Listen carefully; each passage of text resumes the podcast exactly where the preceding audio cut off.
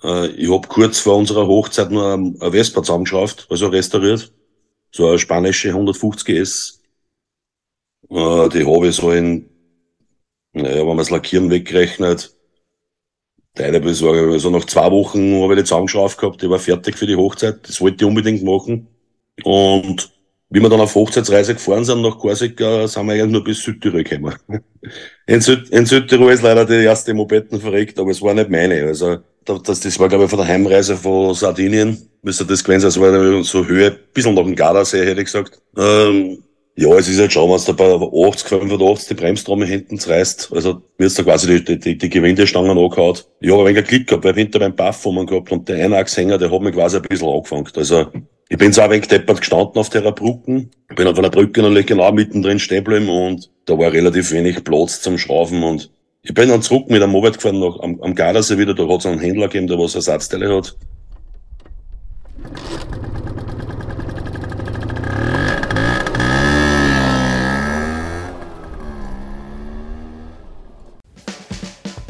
Herzlich willkommen zur nächsten Episode der Blechgedanken. Es ist schon die Episode Nummer 15. Wir haben den 1. Mai. Ich werde mich gleich auf den Roller begeben und Richtung Maikorso fahren. Bevor ich aber zu Martin Zarnhofer, dem Rollerkommando und all das, was im Podcast euch erwarten wird, komme, möchte ich noch mal ganz kurz die Zeit nutzen und noch mal allen Gesprächspartner und Partnerinnen und aber auch vor allen Dingen Zuhörer und Zuhörerinnen ein großes Dankeschön aussprechen. Wir sind Mitte April 1 Jahr alt geworden, 14 Gespräche, / 15 Gespräche mit unheimlich tollen Gästen und Gästinnen. Das letzte Jahr war faszinierend. Ich habe so viel Feedback bekommen, sodass ich hoffe, dass ich auch das 2., vielleicht auch das 3. oder auch das 4. Jahr die Blechgedanken weiterführen kann. Was erwartet euch heute in der Episode 15? Wie gesagt, Martin Zarnhofer vom Rollerkommando aus Österreich war mein Gesprächspartner. Wir haben uns über Zoom zusammengetroffen. Wir kennen uns persönlich jetzt seit den Vespa World Days in Ungarn. Wir hatten vorher aber schon Kontakt. Warum, erzähle ich während des Podcastes. Ihr erfahrt, wie Martin zum Vespa-Fahren gekommen ist. Er hat den Vorteil, dass seine Frau auch Vespa fährt. Sie ist Präsidentin des Scooterclubs Rollerkommando. Die beiden sind sogar auf ihrer Vespa zur Hochzeitsreise aufgebrochen, haben Korsika erlebt und genossen. Ihr erfahrt, wie viel Kilometer Martin mal eben entweder alleine oder aber auch mit seiner Frau abreist. Ich glaube, er hat mir erzählt, er war über 48 Treffen in einem Jahr. Das kann man nur machen, wenn man positiv Vespa verrückt ist und vor allen Dingen, wenn man jemanden an der Seite hat, der das ganze Hobby auch dermaßen gut unterstützt. Er war schon in Europa in vielen Teilen unterwegs, aber er hat immer noch Routen, die er gerne mal abfahren wollen würde. Kennengelernt habe ich Martin über eine seiner Reisen und einer gebrochenen Bremstrommel. Da eint sich nämlich sozusagen das Ganze. Ich hatte das auch und weil ich das gesehen habe, dass er glücklicherweise unverletzt und vor allen Dingen ohne großen Unfall diesen Schaden überstanden hat. Ich aber auch gesehen habe, dass er einen von unseren T-Bag mit der älteren Halterung fährt, habe ich ihn sofort kontaktiert und habe gesagt, Glück im Unglück, melde dich doch bei mir. Wir werden mal gucken, dass du erstens eine bessere Halterung bekommst und ich drücke die Daumen, dass ihr gut nach Hause kommt. Ihr erfahrt so ein bisschen was über die österreichische Vespa-Szene, über die Verteilung von Schaltrollern und von Automaten in Ober- und Niederösterreich und vor allen Dingen, was ich ganz besonders gut finde, was ich auch wirklich toll schätze, der Scooterclub ist ein gemeinnütziger Verein und das zeigen sie ganz besonders immer vor Weihnachten. Martin sammelt über das ganze Jahr besondere Sachen, die er dann in der Tombola vom Rollerkommando versteigert. Und das Geld, was dort eingesammelt wird, kommt entweder einer notleidenden Person oder einer Organisation oder Institution zugute. Ich finde das immer toll, wenn Leute sich innerhalb ihres Hobbys für den guten Zweck engagieren. Ich wünsche euch ganz viel Spaß bei der Episode 15 und wir sehen uns auf der Straße.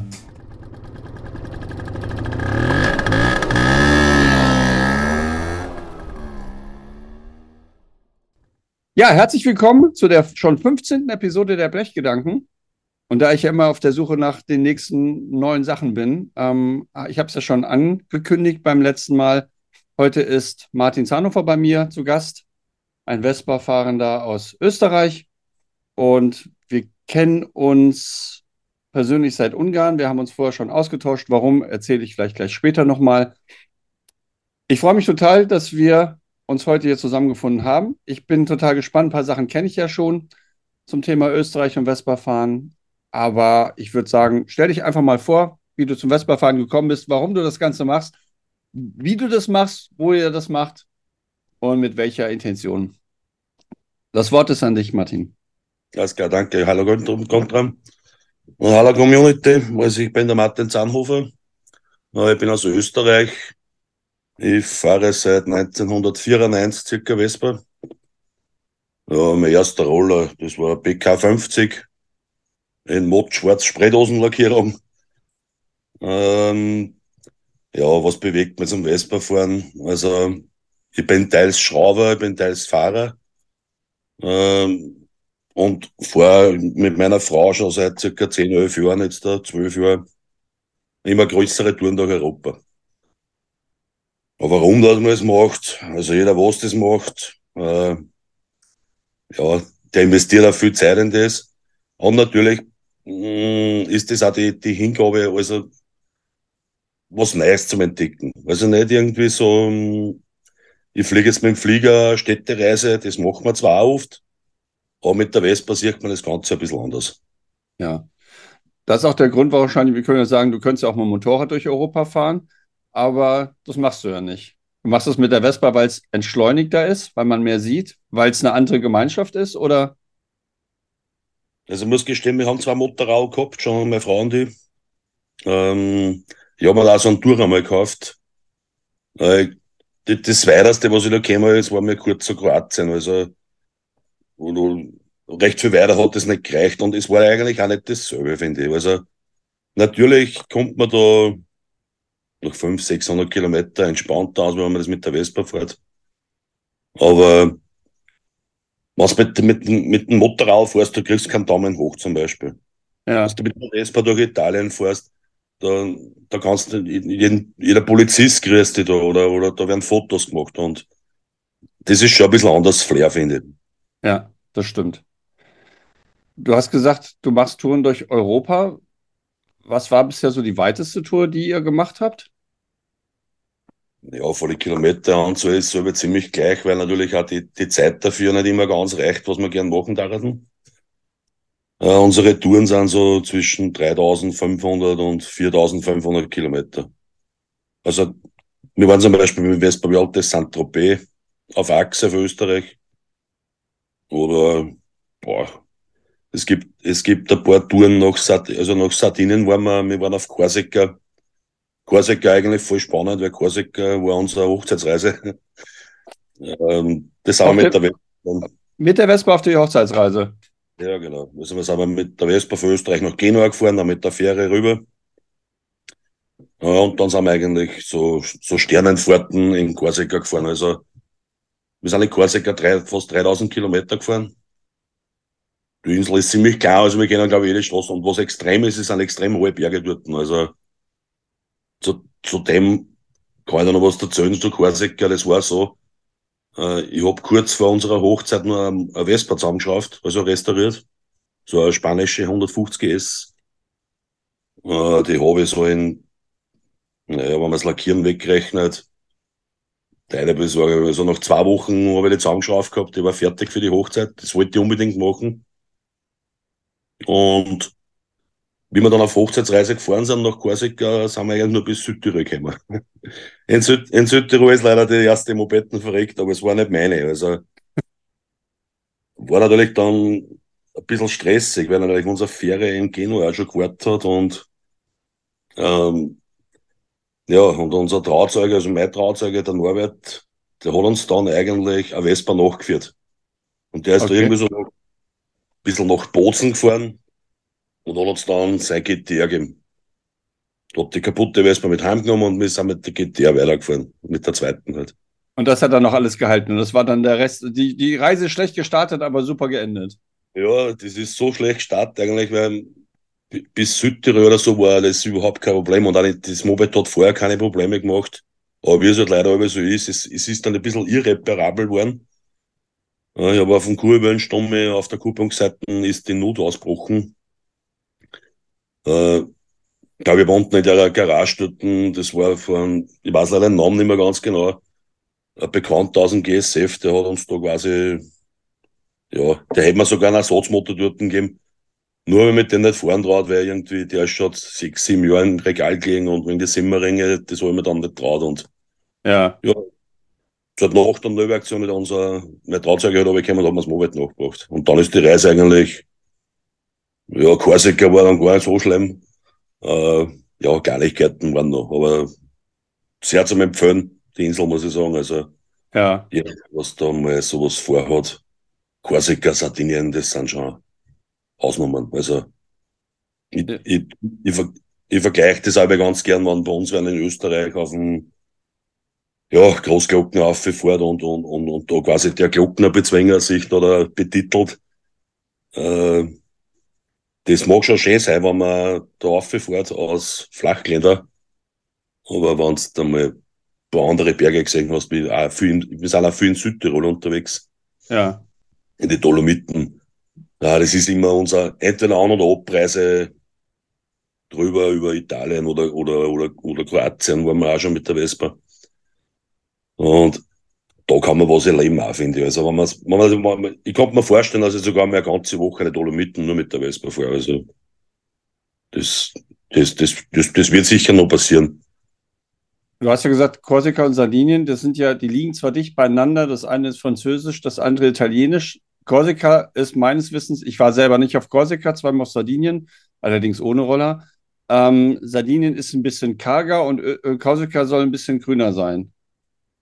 Ja, das stimmt da sicher so. Also, die Küstenstraßen sind natürlich auf beide. Also, Sardinien haben wir ja überrundet. Also, da sind wir ja einmal gegen den Uhrzeigersinn gefahren. Da gibt es natürlich auch Industrieseiten von der Insel. Dann gibt es halt die Multikulti-Strände, sage ich mal, wo sich halt die um 10.000 treffen. Da sind wir natürlich auch dort gewesen. Aber generell war halt Korsika von den Leuten her und so, obwohl das mir eigentlich die Franzosen ja nicht einmal so, ja, wie soll man sagen, ja, irgendwie halt nicht ganz so offen wie die Italiener. Auf Korsika war das ein bisschen anders, weil die bezeichnen sich ja nicht als Franzosen, sondern eher als Korsika. Das stimmt. Der einzige Unterschied ist, dass halt auf Korsika ziemlich teuer ist und auf Sardinien ist okay.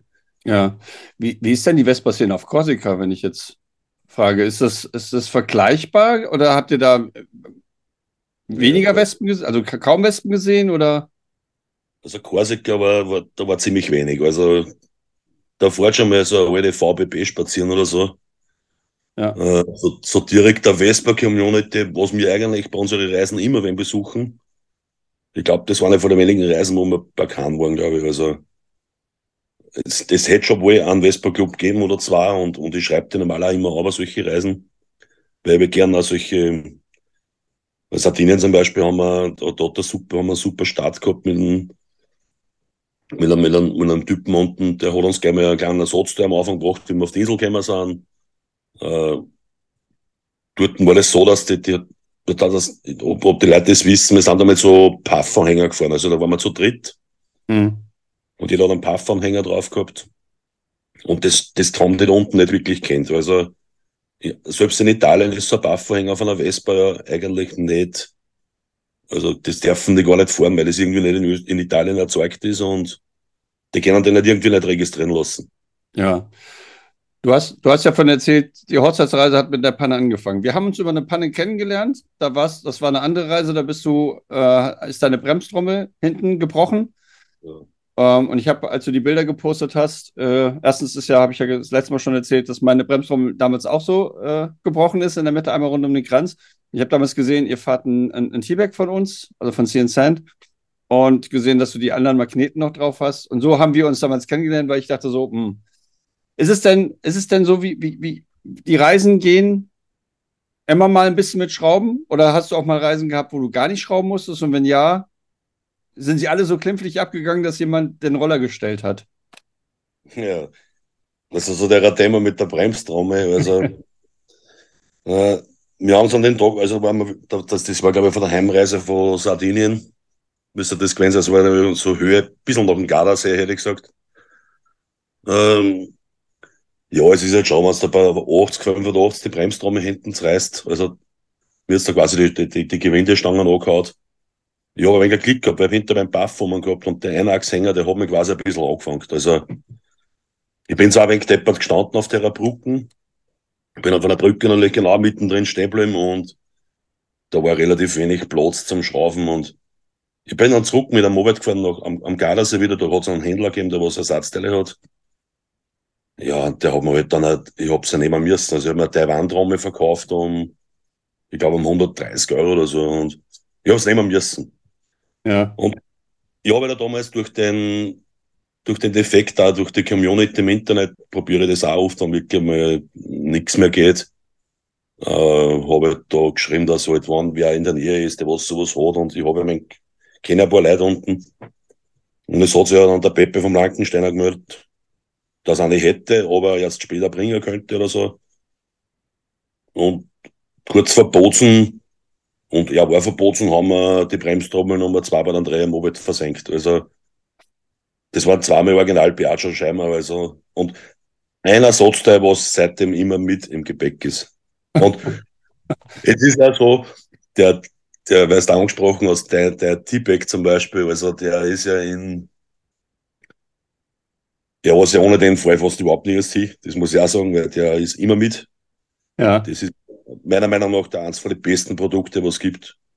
Ich habe dann, meine Frau hat ihn gekauft, mein Freund hat ihn gekauft, das haben sie in Österreich auf Treffen drum erkundigt, da haben sie auch wieder jetzt da gekauft und das neue Magnetsystem ist natürlich auch ein bisschen besser, natürlich. Ich habe die alten Halterungen zwar noch, aber ich habe seitdem nicht mehr benutzt, also ich benutze nicht Magneten. Geht mir genauso. Das war damals auch voll Gas, weil ich habe das auch zu meiner Frau gesagt, ja, da kommt dran, hat man geschrieben und der hat zu Magneten und ja, beim neuen Set waren noch geile Magneten dabei, also nein, ist wirklich ein super Produkt und kann ich noch weiterempfehlen. Er ist einfach platzsparend, er stört dich beim Fahren nicht. Es ist halt, wir sind auch schon in strömenden Regen damit gefahren, also die ersten paar Jahre, sage ich mal, hat er das noch super angeweisend. Mittlerweile, glaube ich, nach ein paar Touren, und ein paar Touren sind ja dann auch ein paar Wochen durchgehend, neu, super banal, finde ich. Und wir haben auch sich, also, falls einmal wirklich kaputt wird, kaufen wir sicher wieder einen, falls es da noch gibt. Ja, ich hoffe. Also noch gibt es sie, ja, wobei es geht ja eigentlich gar nicht um den T-Bag so richtig, von daher. Ja, aber ich, wie gesagt, ich fahre ihn total gern und der Schwerpunkt ist besser beim Fahren und der Vespa-Roller liegt deutlich besser und ja, und man kriegt eine Menge rein, das stimmt. Du hast gesagt, du bist viel unterwegs, du hast schon ein bisschen was von deinen Touren erzählt, du hast vorhin ganz am Anfang gesagt, da warst, als wir im Off-Topic noch waren, dass du auch zu Treffen fährst. Da würde ich so ein bisschen den Schwenk machen, so ein bisschen auch, weil, haben wir das letzte Mal kurz angesprochen, der Unterschied so ein bisschen Österreich und Deutschland, was die Vespa-Szene anbelangt, was die Treffen anbelangt. Du hast gesagt, du fährst auch eher auf Runs. Das ist ein Rekord. Genau. Und ihr seid sozusagen der Vespa-Club ja Rollerkommando. Die Leute sehen es jetzt nicht, aber du hast auch passend ein T-Shirt an. Merch. Das heißt, ihr macht auch relativ viel. Da kannst du dann erstmal erzählen ein bisschen was zum Thema Rollerkommando, was ihr da tut, wie oft ihr euch trefft, ob ihr was ihr gemeinsam macht und wie dann die Szene in Österreich ist. Ja, fangen wir erst an mit der Szene in Österreich. Also die Szene in Österreich ist natürlich gegenüber der deutschen, ich glaube, die deutsche Szene ist irgendwie in den 90er Jahren so richtig irgendwie angefangen, glaube ich. Also ab dem Zeitpunkt, was ich die so mitgekriegt habe, so richtig. Da sind natürlich schon die Rans- und Vespa-Treffen schwer trennt worden. Das war bei uns in Österreich einmal kurz so, aber mittlerweile hätte ich gesagt, dass die Rans weniger wären und die normalen Vespa-Treffen, unter Anführungszeichen, sage ich mal, wären mehr. Es ist ja auch so, dass halt einmal die Sache aufkommt, ob jetzt wer da so Mode ist oder ob der jetzt da der Scooterboy ist. Die Frage hat sich in den 90er Jahren bei uns schon gestellt, aber mittlerweile schon lange nicht mehr. Also, ein paar Vereine natürlich sind halt, wir sind ja auch SC, Und Rollerkommando ist ja aus einer Fahrgemeinschaft entstanden. Also das war so vor 2008, 2009 haben sich die Leute zusammengefunden. 2010 haben wir dann den Verein öffentlich gemacht. Wir haben jetzt da ja durch Corona halt 10+2 feiern müssen.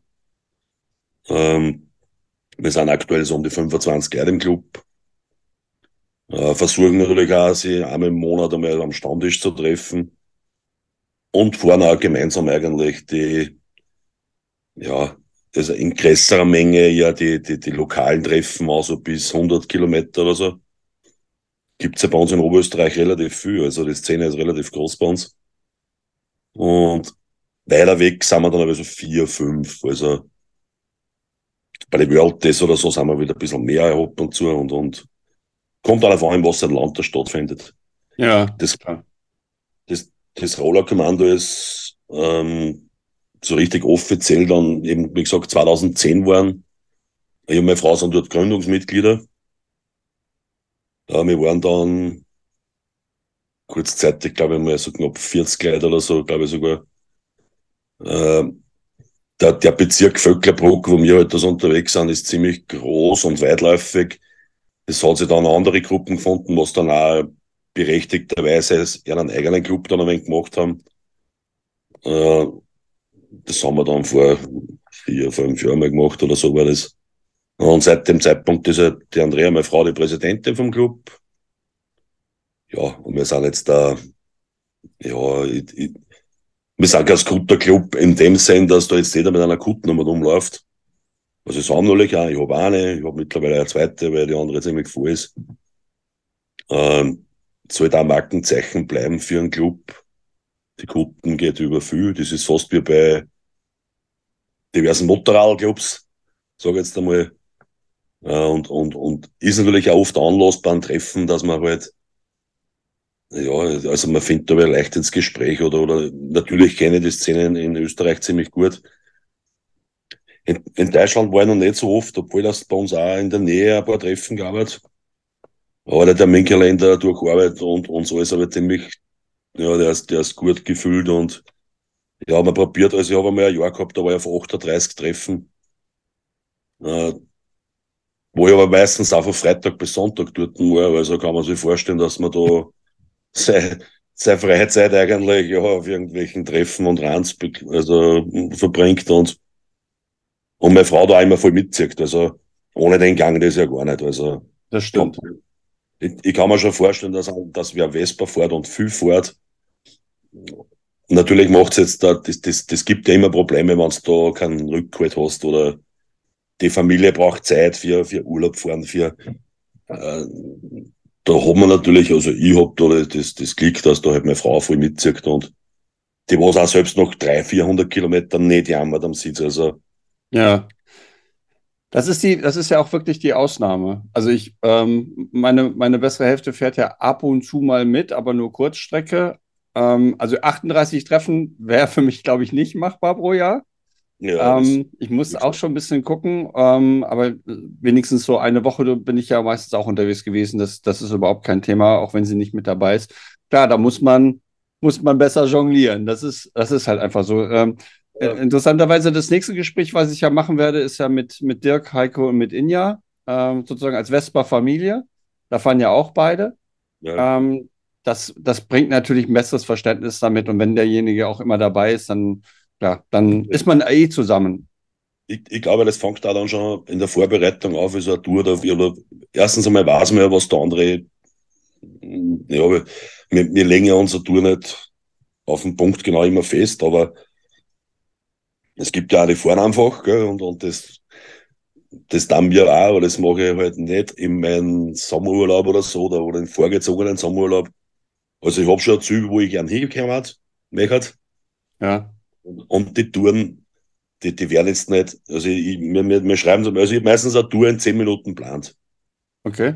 Fahr nach B kommen und dazwischen bleiben wir halt ein paar Mal stehen und da das Hotel oder das Zimmer wird immer am Vortag gesucht für den nächsten Tag ungefähr. Weil das haben wir jetzt mittlerweile schon oft mutig, weil wir oft sind wir da nicht hingegangen. Öfter mal nicht, sagen wir mal so. Ja, im Großen und Ganzen muss man das schon mit der Familie auch klären können. Also es erleichtert das natürlich extrem, wenn der Partner das auch macht. Also ja. Und alles auch versteht, wenn du in der Garage einmal 2 Tage, weil das war vor kurzem erst wieder mal bei mir, weil man 2 Tage gar einmal einen Motor zerlegt und wieder zusammenbaut. Ich habe da auch ein bisschen innere Unruhe, wenn da so unfertiges Zeug einmal rumliegt.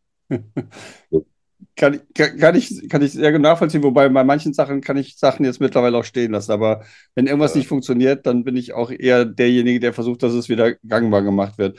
Du hast gesagt, Andrea ist die Präsidentin bei euch. Wie ist denn, wahrscheinlich ist ja das Verhältnis bei Männern und Frauen bei euch in Österreich ähnlich wie bei uns in Deutschland. Das ist eher die Minderheit, die fährt? Ja, natürlich. Also wir haben jetzt da schon 4 Damen im Club, gell? Also ja, natürlich ist es die Frauenlastigkeit bei den Vespa-Clubs eher gering. Bei den Fahrenden, da ich sagen, ist ziemlich ausgeglichen mittlerweile. Also es fahren schon ziemlich viele Frauen bei uns in Österreich mit einer Vespa. Ja. Nicht nur Automaten, muss ich auch sagen. Also sie fahren auch Schaltroller. Zieht man auf Treffen natürlich öfters aus, wie so auf der Straße. Ja, die bockern schon oft einen Sonntagsroller-Ausgabe und aber die was auf solche Treffen fahren und natürlich sind sie auch oft Partner von Besuchern dort und so und wo halt dann die Frau auch mitfährt. Und ja. Den merkt man eine eigene Vespa dann auch, wenn einer ein bisschen verseicht ist, sage ich mal. Ja, zur Szene selber mit, wie gesagt, in Österreich auf die Treffen sind ja oft Tagestreffen, wo es eher ruhiger zugeht. Und es gibt natürlich auch ein paar Treffen mit Neiter, wo es halt dann wirklich. Ja, da ist dann immer so frauenlastig. Ja. Schraubt Andrea denn auch? Ja, also hier und da muss, ja, wenn sie irgendwo unterwegs ist. Also so Seile wechseln und so, und Reifen wechseln, das bringt schon zusammen. Das habe ich auch schon gesagt. Ich habe es auch versucht, dass ich in Motor.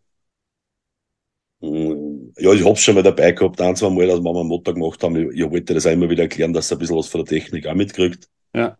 Warum das so ist, wie es halt ist. Und das hat es eigentlich recht gut verstanden. Ich glaube nicht, dass sie den nächsten Motor selber bauen wird. Oder das glaube ich ja nicht.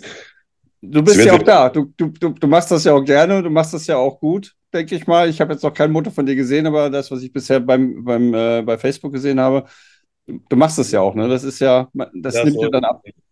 Die Motoren selber baut natürlich jeder ein bisschen anders und das ist auch gut so.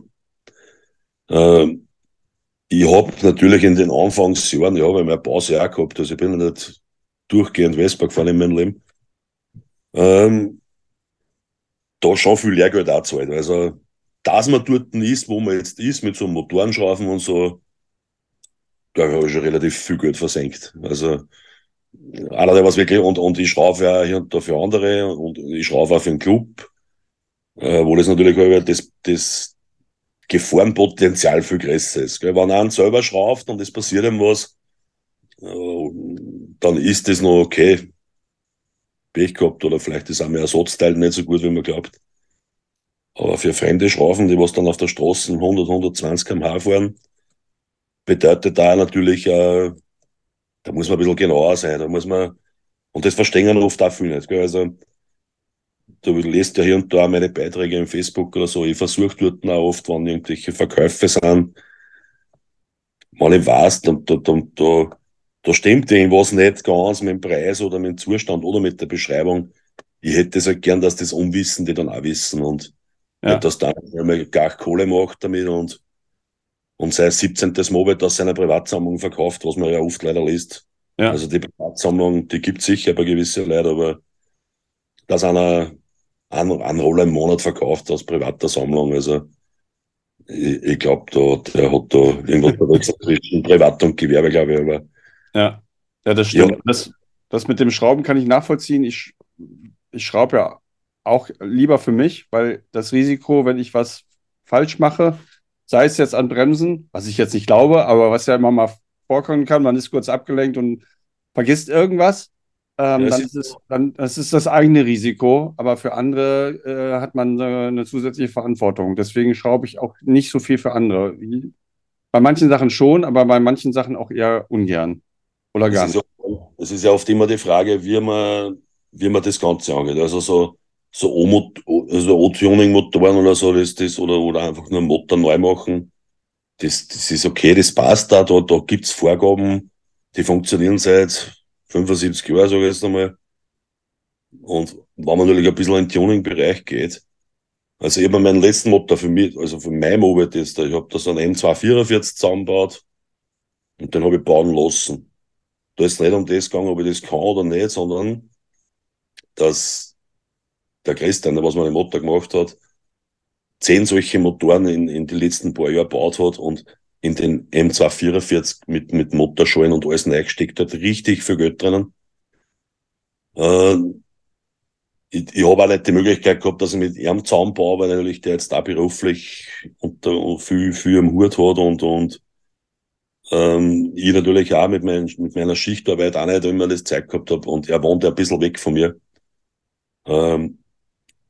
Das hat auch funktioniert, also da habe ich 100% Vertrauen gehabt und ich war mit Christian 2022 in Frankreich auf Tour.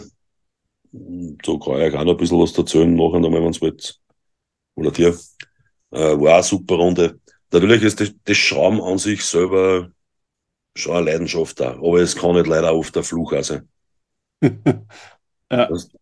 Die Teile werden natürlich zum Teil schlechter von der Qualität her. Es gibt natürlich Spitzenprodukte, die ich dann auch gern verbaue. Also mittlerweile gibt's ja für jeden Motor irgendein Tuning-Teil oder das, was verbessert worden ist. Also so ganz original, glaube ich, bin ich schon lange nicht mehr gefahren. Also was ich natürlich jetzt auch nicht sage, dass das alles nur so zwischen Tuning in den 90er Jahren und Tuning jetzt ist auch ein Unterschied, muss man sagen.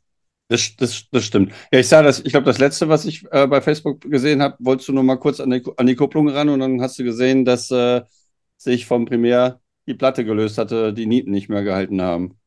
Ja, das ist mein Reisemoped, das ist ein PX 200, die was ich ein bisschen mit Elite-Koffern so ein bisschen auf 80er Jahre trimmt habe. Ja, super zum Reisen und zum Fortfahren, also PX zum Reisen ist natürlich noch ein bisschen eine andere Variante, als wir so eine ältere Latschframe. Ja, die Kupplung habe ich jetzt schon seit Frankreich mitgezahlt, dort hat es mir auch schon ein wenig gefuchst, sage ich mal. Und wollte das ist das letzten Roller im Winter noch oder im Frühjahr angeben. Normal, sage ich mal, was das eine halbe Stunde Arbeit. Und die Kupplung habe ich auch schon fertig, also ich habe die neue Kupplung schon raus und fertig gehabt und habe dann eigentlich den Döckel und Kupplung raus und habe dann eigentlich gesehen, dass halt auf dem Premier halt die Scheibe herunten ist. Es ist ja auch so, dass man solche Sachen eigentlich, ja, mittlerweile lassen wir die hier und da halt, also. Da weiß ich sofort, ja, heute hast du eine Motorrevision gewonnen. Das heißt, Motor aus, zlegen, reinigen. Natürlich sind halt neue Lager und alles rein und wieder neu andichten. Das war so eine innere Unruhe, glaube ich. Habe ich drei Tage frei gehabt noch. Und habe den eigentlich dann 2 Tage später wieder fertig eingebaut gehabt. Und bin auch schon wieder runtergefahren damit. Also, funktioniert wieder. Es ist auch so, natürlich lernt man da dazu und man wird auch schneller oder man macht es auch gewissenhaft trotzdem noch. Aber ich habe schon Kupplungen auf der Straße in der Wiesen gewechselt. Also es ist nicht so eine Herausforderung, finde ich halt. Für mich halt nicht. Ja, also Kupplungen finde ich auch nicht so schlimm, auch unterwegs nicht zu wechseln. Motorspalten ist halt dann nochmal eine andere Hausnummer, ne? Also auf der Wiese nochmal bestimmte Sachen. Ich kann mich daran erinnern, als wir meine ersten Vespa World Days waren ja in London und haben wir am Trafalgar Square gehalten und ein Foto gemacht und dann kam auch ein Deutscher, ich glaube aus dem Ruhrpott und der war mit seiner Freundin und auch einer Alten unterwegs und dem hat es auf dem Hinweg die Kurbelwelle verdreht. So. Und dann hat er halt mal auf halber Strecke eine neue Kurbelwelle sich schicken lassen ins Hotel und hat eben mal die Kurbelwelle getauscht und hat sie wieder eingebaut und Kurbelwelle verdrehen heißt ja, kann ja heißen, dass da noch ein bisschen mehr drin ist, aber er hat jetzt einfach die neue eingebaut und ist dann mit seiner Frau hinten auf dem Sozius weiter nach London gekachelt. Das ist dann schon mal, finde ich, eine andere Hausnummer. Natürlich, also ich glaube, das darf ich nur dann machen, wenn absolut keine Möglichkeit mehr besteht, dass ich irgendwie anders weiterkomme oder heimkomme. Ja. Es ist ja, Ja, da muss dafür, es ist ja dann, natürlich hat man da irgendwo ein Ziel, oder wenn man natürlich jetzt da, es gibt ja Leute, die fahren aufs Nordkap oder so, oder und der kann halt nicht mitten in Schweden oder in Norwegen irgendwo stehen bleiben und sagen, okay, jetzt lass ich mich vom ADAC holen, man. Da musst du dann wahrscheinlich einen Bus mieten, dass du irgendwie weiterkommst oder so. Ja, Motorspalten auf der Straße habe ich Gott sei Dank noch nicht müssen und ich hoffe, das bleibt da so. Das stimmt mir das nicht so prickeln vor allein. Ich meine, wahrscheinlich findest du sogar noch eine Werkstatt oder die Community Vespa gibt da wo eine Werkstatt, dass du das machen kannst. Ja, muss ich es nicht unbedingt haben, also. Nee, das stimmt. Das stimmt. Das will leider jeder, glaube ich. Du hast ja erzählt, dass ihr mit dem Rollerkommando viel unterwegs seid, und du hast irgendwann, oder das Rollerkommando hat sich irgendwann auch angetan, eine regelmäßige Tombola, also was Gutes zu tun. Also das ist ja das, was ich auch so schön an der Community finde. Man hilft sich untereinander, aber man hilft sich nicht nur untereinander, sondern man hilft auch anderen Leuten, denen es vielleicht nicht so gut geht. Wir unterstützen mit Hannover gerne mal das Kinderhospiz Löwenherz in Süke mit unseren Aktionen. Und ihr macht das jetzt auch schon seit wie vielen Jahren, dass ihr zu Weihnachten eine Tombola veranstaltet? Also so wie wir es jetzt die letzten Jahre immer gemacht haben, haben wir das jetzt eigentlich so 2-3 Mal gemacht. Wir haben vorher auch immer wieder mal wo, es gibt ja zum einen anderen Meier oder was, den haben wir natürlich auch ein bisschen immer finanziell unterstützt, wenn er mit seiner Tour unterwegs war. Ich war zum Beispiel in Eferding, wie er mit seiner Fuffe unterwegs war.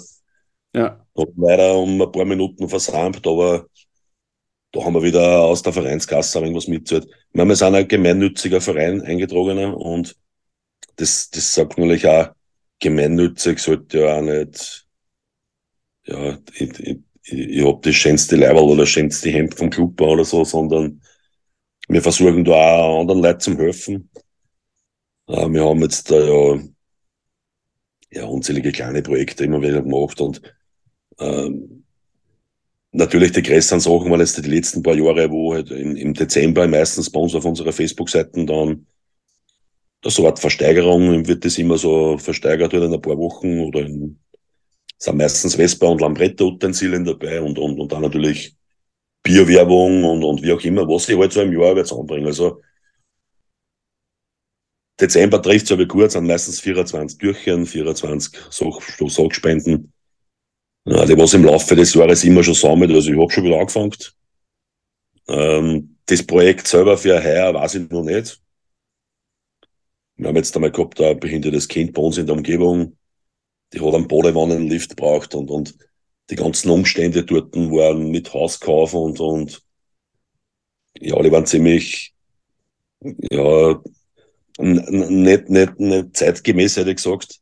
Die Familie hat da alles dafür gemacht und da haben wir halt dann einmal so, ich weiß gar nicht, 4.600 Euro oder so haben wir da zusammengebracht und daher haben wir in Nachmittagshort, von der Volksschule bei uns, die haben Spielzeug gebraucht und es war gar so, ich habe 2.600 Euro heuer zusammengebracht mit der Aktion im Dezember. Also der Verein halt. Und das war dann gar nicht so leicht, 2.600 Euro Spielzeug kaufen, was auch gerecht ist für so einen Nachmittagort.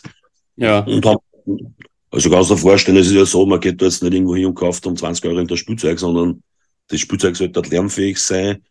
Die haben auch ein bisschen andere Vorgaben. Ja.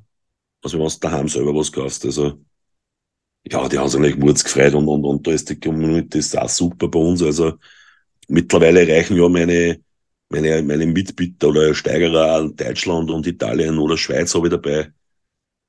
Es gibt aber auch die, was nichts bei mir mitsteigern und die schicken mir einfach ein Geld. Ja. Ich habe dann super voll, ich darf leider den Namen nicht sagen, wir haben sich damals drauf geeinigt. Also da hat mir Scooterball von Deutschland angeschrieben, wo man das nicht erwarten darf. Und es war damals wegen einem Treppenlift und der hat mich wirklich zweimal nachgefragt, was der Lift so kostet und ich hab da auch nicht ganz genau gesagt. Es gibt halt fast ab 1000 fängt das an und geht bis, und der hat mir dann im Laufe der Aktion zweimal 250 Euro geschickt. Ich kenne den Menschen persönlich gar nicht. Ich darf ihn aber gern persönlich kennenlernen. Wir haben sich auch was ausgemacht. Ich hoffe, das funktioniert auch. Dann wird er wieder selber entscheiden, ob er da dafür steht, wie er wer ist oder ob er das. Ja. Aber es ist immer wieder schämer. Es sind Leute dabei, da darf man es nie erwarten. Gell? Also das und natürlich sind auch viele dabei, die was unseren Club kennen, die was wissen, was wir mit dem Geld tun. Wir tun das auch bei 100% einsetzen. Ja, wie gesagt, also wir tun halt ein bisschen. Ich habe natürlich auch am Anfang probiert, dass man das nicht über die Mitleidsschiene da irgendwie machen muss oder in Corona war das natürlich nur ein bisschen schwerer. Ja, mittlerweile ist das schon. Ich habe auch immer wieder Leute dabei, die was mir immer wieder was ersteigern bei uns. Ja. Die was ich auch persönlich kenne natürlich und na, das ist eine super Sache und wir haben es natürlich da jetzt da ein bisschen, also wir haben der ganze Club mit denen Freude eigentlich und ja, das ist ja halt unser Projekt am Ende Jahr noch, nachdem, dass wir nicht jedes Jahr Treffen machen. Ja, probieren wir halt da, dass wir wieder, es werden wahrscheinlich ein paar glauben, ja, der will in Himmel kommen, ich glaube, der Zug ist angefahren, also das glaube ich ja nicht. Aber natürlich bereichert das mein Leben schon, wenn ich solche Aktionen mache, also. Ja. Ich habe hier noch, glaube ich, 2, 3 Poster von den Vespa World Days von 2017 liegen. Also ich würde mal ein Päckchen zusammen machen, dann hast du für Ende des Jahres nochmal was du in die Versteigerungspäckchen packen kannst. Ja, das war voll cool natürlich. Ich habe eins hängen meiner Hitten, gell. Ja. Ich habe ja, also wir haben ja voriges Jahr in unserem Garten, weil das nämlich zu unserem Vereinsheim und so halt irgendwie nicht so auf Gemeindeebene geklappt hat, wie man das vorgestellt habe. Wir haben als Verein einfach in unserem Garten, also eine größere Gartenhütte mit 25 Quadratmeter gebaut. Und haben jetzt das schön dekoriert und da ist unter anderem auch das Plakat dabei. Ja, siehst du, dann hast du noch eins zu versteigern. Ja, nicht meins kann ich nicht versteigern. Das hat einen schönen Rahmen, das liegt gut. Aber natürlich, wenn ich von dir was kriege, sage ich natürlich nicht nein. Ja, gerne. Sollte was persönlich oder und was. Ich bin ja aber dabei. Ich habe auch oft ausgefallene Exponate und ja, aber ich habe halt auch ganz normale Blechschürmen oder Bücher dabei. Also was natürlich die Wertigkeit von dem nicht schmälern soll oder was gar nicht, überhaupt nicht. Also ich sammle ja übers Jahr quasi auf meiner Taschen, sag ich jetzt einmal. Und was ich nicht kriege, das ersteigert ich mir selber irgendwo. Okay. Also ich kaufe Sachen an, was halt, wo ich weiß, das ist, also ich habe da so einen super Weihnachtsmann, der sitzt auf einer Vespa und der hat, glaube ich, 10 Vespa-Lieder, 10 Weihnachtslieder drauf. Das ist auch so ein Wort, und das habe ich noch nie vorher gesehen, das wollte ich unbedingt haben. Ich habe das auch in die Versteigerung rein da, aber ich habe eigentlich von Anfang an gewusst, ich steigere dann selber auch bei meinen Sachen mit. Also, okay. Also die Andrea hat dann eigentlich, ja, hat dann den Weihnachtsmann ersteigert und bei gewissen Sachen, die müssen dann auch bei mir bleiben. Einmal ich das für die Charity quasi besorge oder organisiere. Ja. Aber ich steigere da selber damit, weil es sind ja Sachen dabei, die habe ich ja selber auch gern. Ja.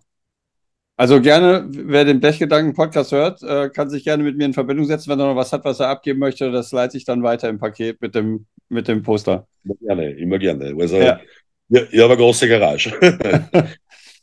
Ja, dann hört man sich ja auch, also du engagierst dich, ich habe zwischendurch ja rausgehört, eben die Community, das, was mich ja auch antreibt, treibt dich ja auch so ein bisschen an, dass man unterwegs ist, dass man Hilfe bekommt, dass man Leute sucht, dass man sich austauscht, dass man eben in Kontakt gerät. Wie gesagt, wir haben uns ja in Ungarn treffen können. Ja, es ist, also ich habe ja mittlerweile auch schon, glaube ich, 2 oder 3 Leute, ist ja übers Internet, über Facebook, über WhatsApp. Das haben wirklich 2, 3 schon geschafft, dass von null weg bis zum laufenden Mobelt, die habe ich da durchgeführt. Da kriegt von mir einen Online-Kurs fast. Okay. Da bleibe ich auch oft hängen bei solchen, gell, und leider will ich es nicht sagen, aber da denke ich mir dann schon oft, du, nimm bitte ein paar 100 Euro in die Hand, geh in deinen Nähe zu wen hin. Aber ich fände das selber ganz spannend. Also, ja, mittlerweile sind es wirklich schon 2, 3 und die haben es jetzt wirklich geschafft, auch dass so halt, was natürlich jetzt nicht jedem immer gefällt oder wie auch immer. Man will ja auch nicht der Gescheit-Scheißer sein, da irgendwo im Netz oder so. Aber die Leute, was das machen, und die möchten sie auch eher bei mir und ich nicht bei einer. Also ich gebe schon gerne mal Tipps, auch weil ich so aus Erfahrung weiß, das ist okay. Und ja, natürlich das ganze Facebook und ich habe jetzt da mittlerweile ein bisschen mit TikTok angefangen. Ich habe ein paar Videos eingestellt, auch von Reisen. Das ist auch wieder, das Vespa ist ja eine Nische, das ist ja nicht Harley Davidson oder so. Für uns schon, aber für den Rest der Welt nicht. Es sind ja sicher viele Abgänger, die was halt im hochgeschrittenen Alter nicht mehr Vespa fahren und sich dann plötzlich eine Harley Davidson kaufen. Natürlich gibt's auch viele, die haben zwei. Die haben das und das. Ja, die zwei Sachen verbinden sich schon ein bisschen, finde ich. Weil also, das ist aber schon dann eher das Einzige. Also ich schaue mir ganz gern so, ich habe die Zeit einmal einen Film auf Netflix gesehen, wo da sind zwei Deutsche mit irgendwelchen schweren Roller, nein, schwere Maschinen. Die sind irgendwie in Australien und so unterwegs. Also das war schon, sowas interessiert mich auch, so Reisen halt. Wobei die Zeit für mich da nicht reichen hat. Also da ziehe ich meinen Hut vom André. Ja. Also was der macht, das ist, ja, also der lebt ja komplett für das. Also das hört man auch mit seinen Aussagen oder so, oder ja, beim Podcast bei dir war also, der lebt das 100% oder wahrscheinlich 120%. Das kann sich unserer eins gar nicht so richtig vorstellen. Ja, das stimmt. Ich denke oft, wenn er mit seinen, was knapp 400 Kilometer täglich oder was hat er gehabt. Ja. Das mag man schon mal aussitzen, ein, zwei Wochen. Er hat das auch super gesagt, so Adria-Fahrer oder so irgendwie ähnlich war das, glaube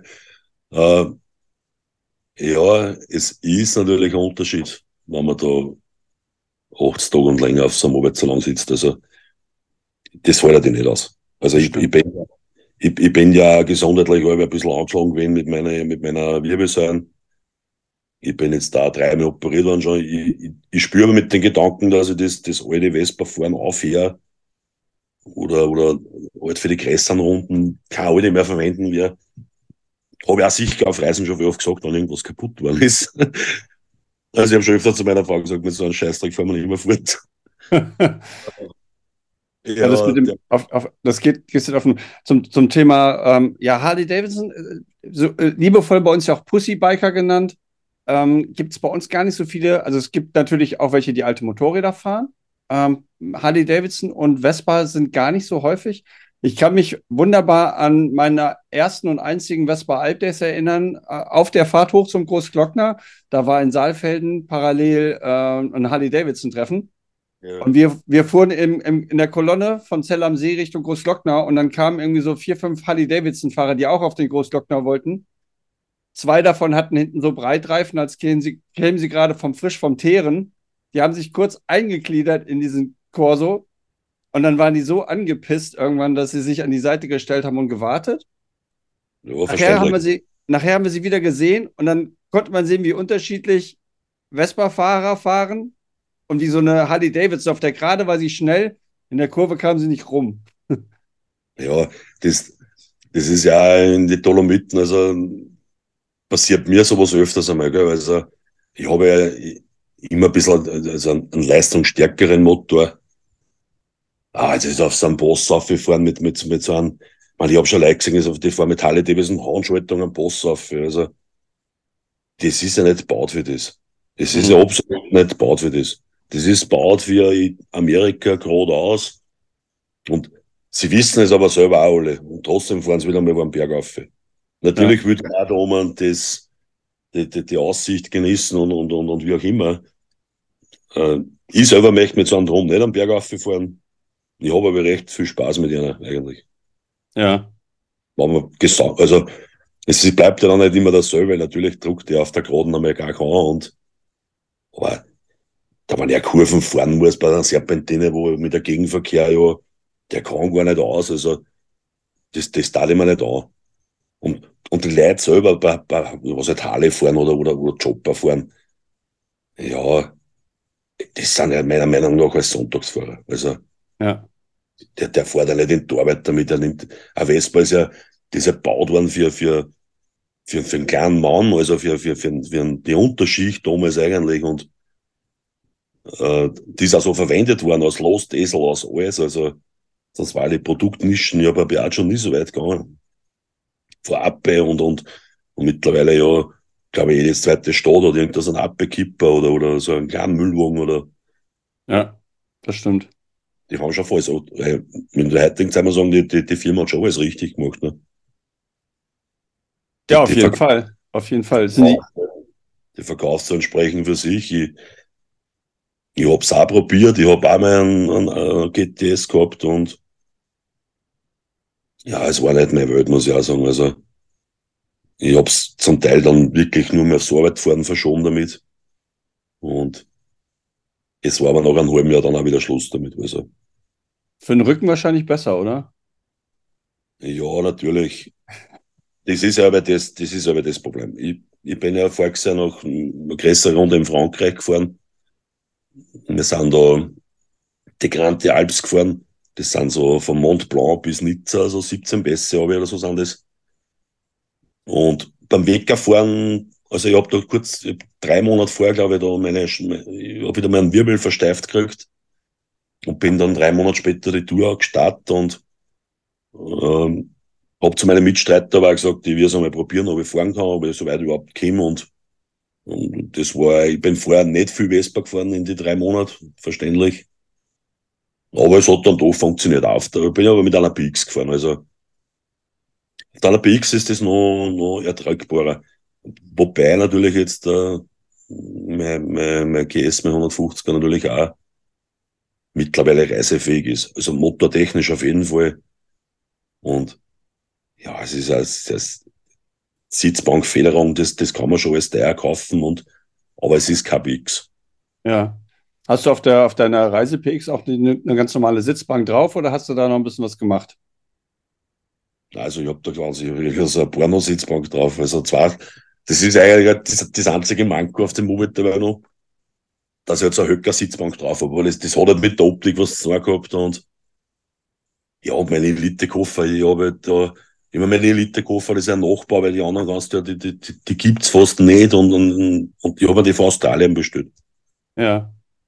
Also es gibt da einen ausgewanderten Deutschen, glaube ich, der was die unten produzieren lässt, noch in Repro produzieren lässt und die Qualität des 1 auch. Also ich bin ja in so Porno 80er-Jahr-Gruppen drinnen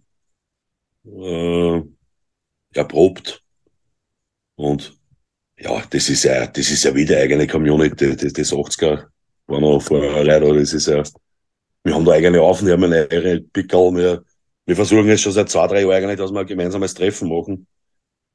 Das sind natürlich auch für Norddeutsche, also Norddeutschland vielleicht nicht ganz, aber da sind wir so 15, 20 Leute in der Gruppen. Und da ist die Szene in Italien noch nicht genug größer wie bei uns, also. Und in anderen Ländern gibt's die Szene gar nicht, also. Ich kann mich erinnern, mein Bruder, ich war jetzt da mal am Vespa-Treffen in Bux, beim Roberto, beim Gegertz.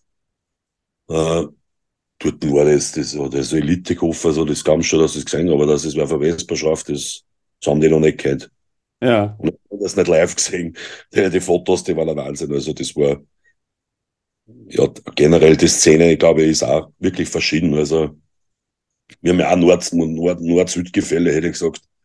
Im Norden in Österreich rum sind, glaube ich, mehr Schalter und im Süden ein bisschen mehr Automaten. Ja. Jeder kriegt ja sozusagen die Aufgabe von mir, dass er mir ein paar Bilder von sich, von seinen Touren und von seinen Rollern schickt. Dann wird ja bestimmt auch deine 80er Porno PX, mit der du unterwegs bist, auch dabei sein. Dann kann man sich das nochmal angucken, wie das aussieht. Ich kannte die Koffer irgendwann, ich kannte sie am Anfang natürlich auch nicht. Ich kann mich so ein bisschen an die 80er Jahre erinnern.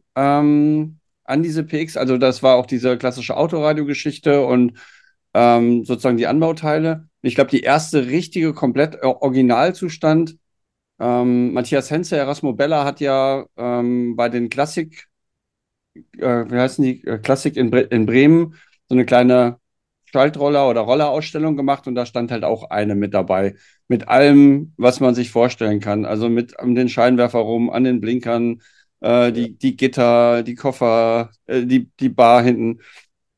Aber nochmal zurück zur Sitzbank. Der Vorteil, finde ich, immer von der PX-Sitzbank ist ja, dass man sich von der Sitzposition beim Fahren so ein bisschen verändern kann. Mal ein bisschen nach hinten rutschen und ein bisschen nach vorne rutschen. Das geht ja mit so einer Höcker-Sitzbank gar nicht. Nein, das geht natürlich nicht. Das ist sicher ein großer Nachteil von dem normal, hätte ich gesagt, wenn man so eine Reise richtig durchplant vorher, dann hat man auch die richtige Sitzbank. Also es war ja auch so, dass halt die Zeit da, was wir da in Frankreich vorgesehen waren, relativ kurz war. Also wir sind ja dann noch über Italien, über ein Treffen oder über einen Rand dort heimgefahren. Ich wollte eigentlich mit einem anderen Moped fahren, das hat sich kurzfristig anders übergeben.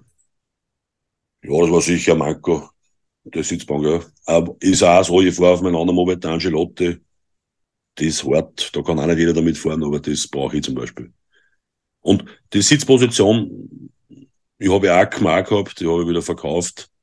Ich habe da 160er Penasco-Tuning eingebaut und mir war das irgendwie original nicht zeitgerecht, da die Bremserei nicht und da war das noch schlimmer am Schwingsoll. Also da kannst du, ich sperre die Kurven nicht, weil ich von Schwingsoll fahre. Ich konnte mir sowas nicht weit fahren. Also ja.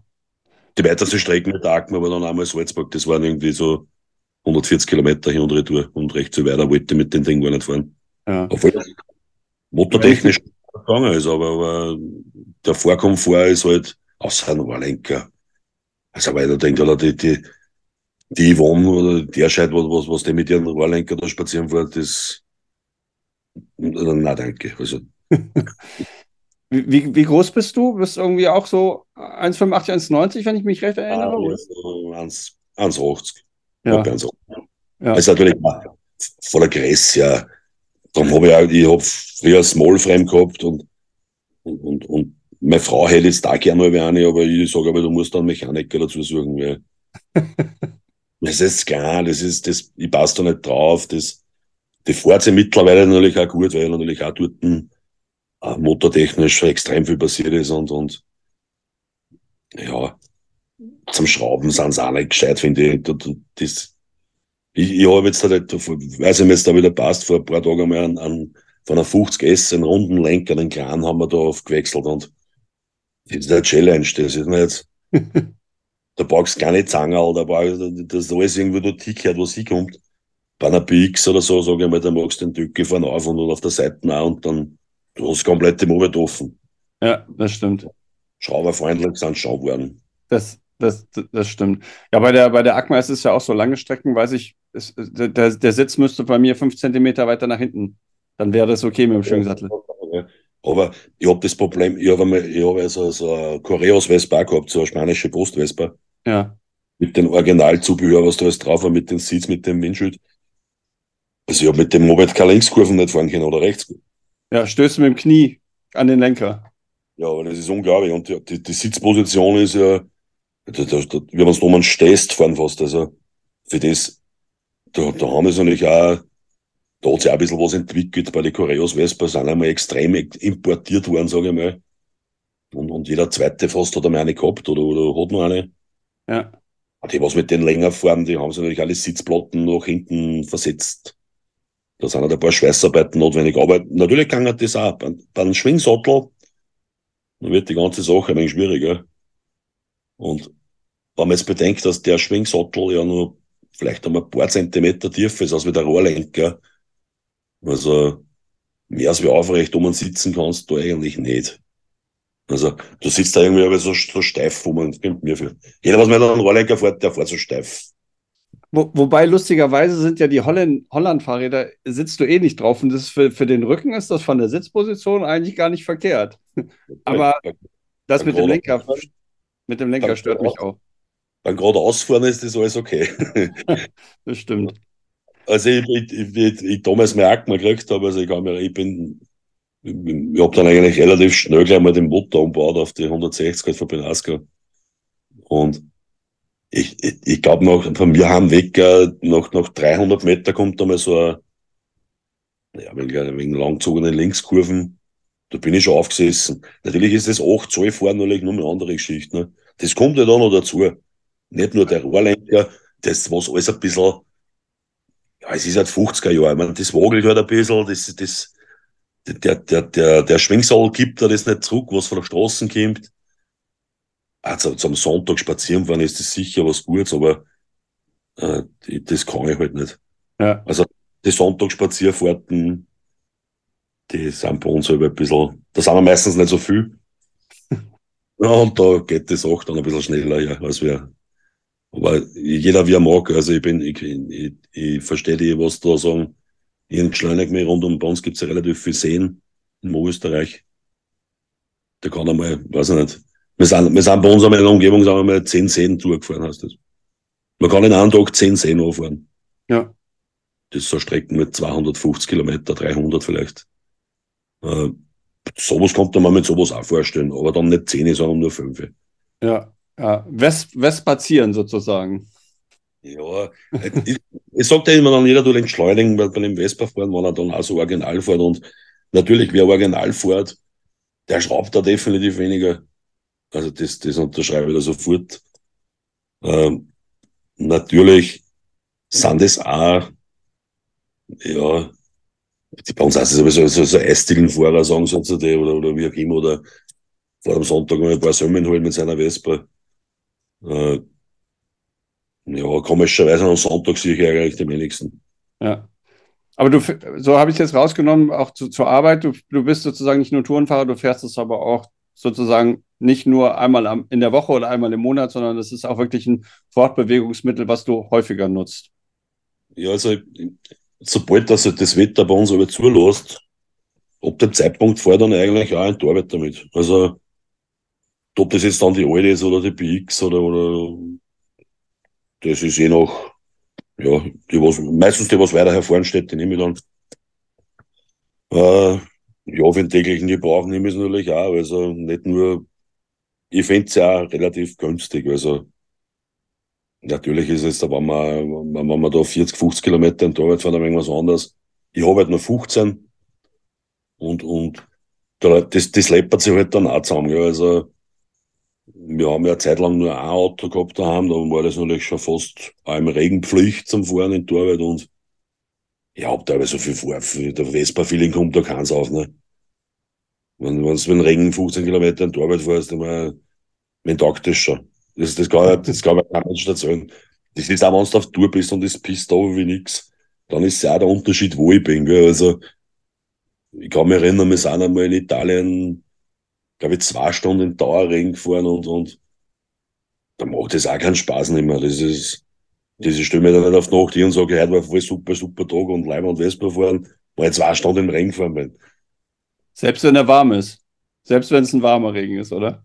Ja, das ist ja genau der Unterschied. Ich meine, es gibt natürlich auch, da ist halt warm, da ist dann nicht saugkalt, aber ich kann mich erinnern, dass wir sind einmal über den Stelvio gefahren, über Stifserjoch im Ende Juli und beim Anfahren hat es zum Grappern, zum Schneien angefangen und ja, Ende Juli bin ich nicht ausgerüstet, dass ich da Winterhandschuhe mit habe und Co., weil da sitze ich mit Black sagt, ja, ich meine, ich fahre da gern mit der Kurzen, was ich da wieder ein paar sagen, das ist ja wahnsinniger, ne? Der fährt mit der Kurzen da solche Touren. Aber da bist du dann für das auch nicht vorbereitet, ne? Also mittlerweile, ich bin ja schon froh, dass wir bei unsere Touren die diversen Ersatzteile mitnehmen. Die was halt, aber Wintergewand haben wir noch nie mitgenommen bei einer Tour. Ja. Obwohl ich bin auch schon Minusgraden gefahren, so ist es auch nicht. Aber überraschend ist es dann schon, wenn man in die Berge ein wenig fährt, und das kann natürlich da unten schon passieren, dass da einmal runterschneibt und dann hast du keinen, und deine Fingern dann weh vom Schalten, du fährst, ja, gefühlt alles mit dem zweiten Gang irgendwie auf, dass du auch nicht mehr schalten musst und die Hand irgendwie verstecken kannst. Und dann kehrst du um einen ein und dann sind, ja, in einem Gasthaus drinnen war ein großer Kamin, was ich mir erinnern kann. Da haben die Leute Flipflops zugestellt, weil es nass waren. Und das war dann für mich so, natürlich gibt es da Leute, die was mit Flipflops da oben sind und die Aussicht anschauen und, aber dass das dann, oder das ganze Equipment dazu passt, das ist ja ein Unterschied, ob ich jetzt dann nach Dolomiten fahre, da war ich jetzt da irgendwann in meinem Kopf vielleicht vorab, dass ich aufs Nordkap fahre. Ich kenne ja ein paar Österreicher, die sind raufgefahren. Ehrlich gesagt, spiele mit den Gedanken nicht. Ich weiß gar nicht warum, es war eigentlich so wieder, passt halt eigentlich gut, aber es ist jetzt, ich fahre halt lieber gerne auch in den Süden, muss ich auch sagen. Ja. Wobei meine Frau immer sagt, wir müssen nach Deutschland durchfahren, wir müssen da rauf, an die Nordsee oder an die Ostsee. Das werden wir sicher noch machen. Heuer aber nicht, weil heuer fahren wir, heuer haben wir noch vor, wir fahren zu den World Days natürlich noch in die Schweiz, nach Interlaken. Ja. Wir werden dort eine Woche die Gegend unsicher machen. Wir werden natürlich auch wieder viel fahren, wir reisen auch wieder auf Achse an. Ja, und dann im Sommer darf man dann gerne noch nach Sizilien fahren. Also Sizilien im Sommer wird ein bisschen bremster sein, weil halt die Zeit auch nicht mehr ganz reicht für. Da werden wir so ein bisschen eine Planreise, wo ich mit Hänger machen müssen. Und ja, Hänger und Vespa ist halt auch so. Ja. Aber gut, wenn die Zeit nicht reicht und ich will die Amalfiküsten sehen, ich will Sizilien sehen und das machen wir ja und das wird halt dann so einmal ja durch. Was für ein Monat?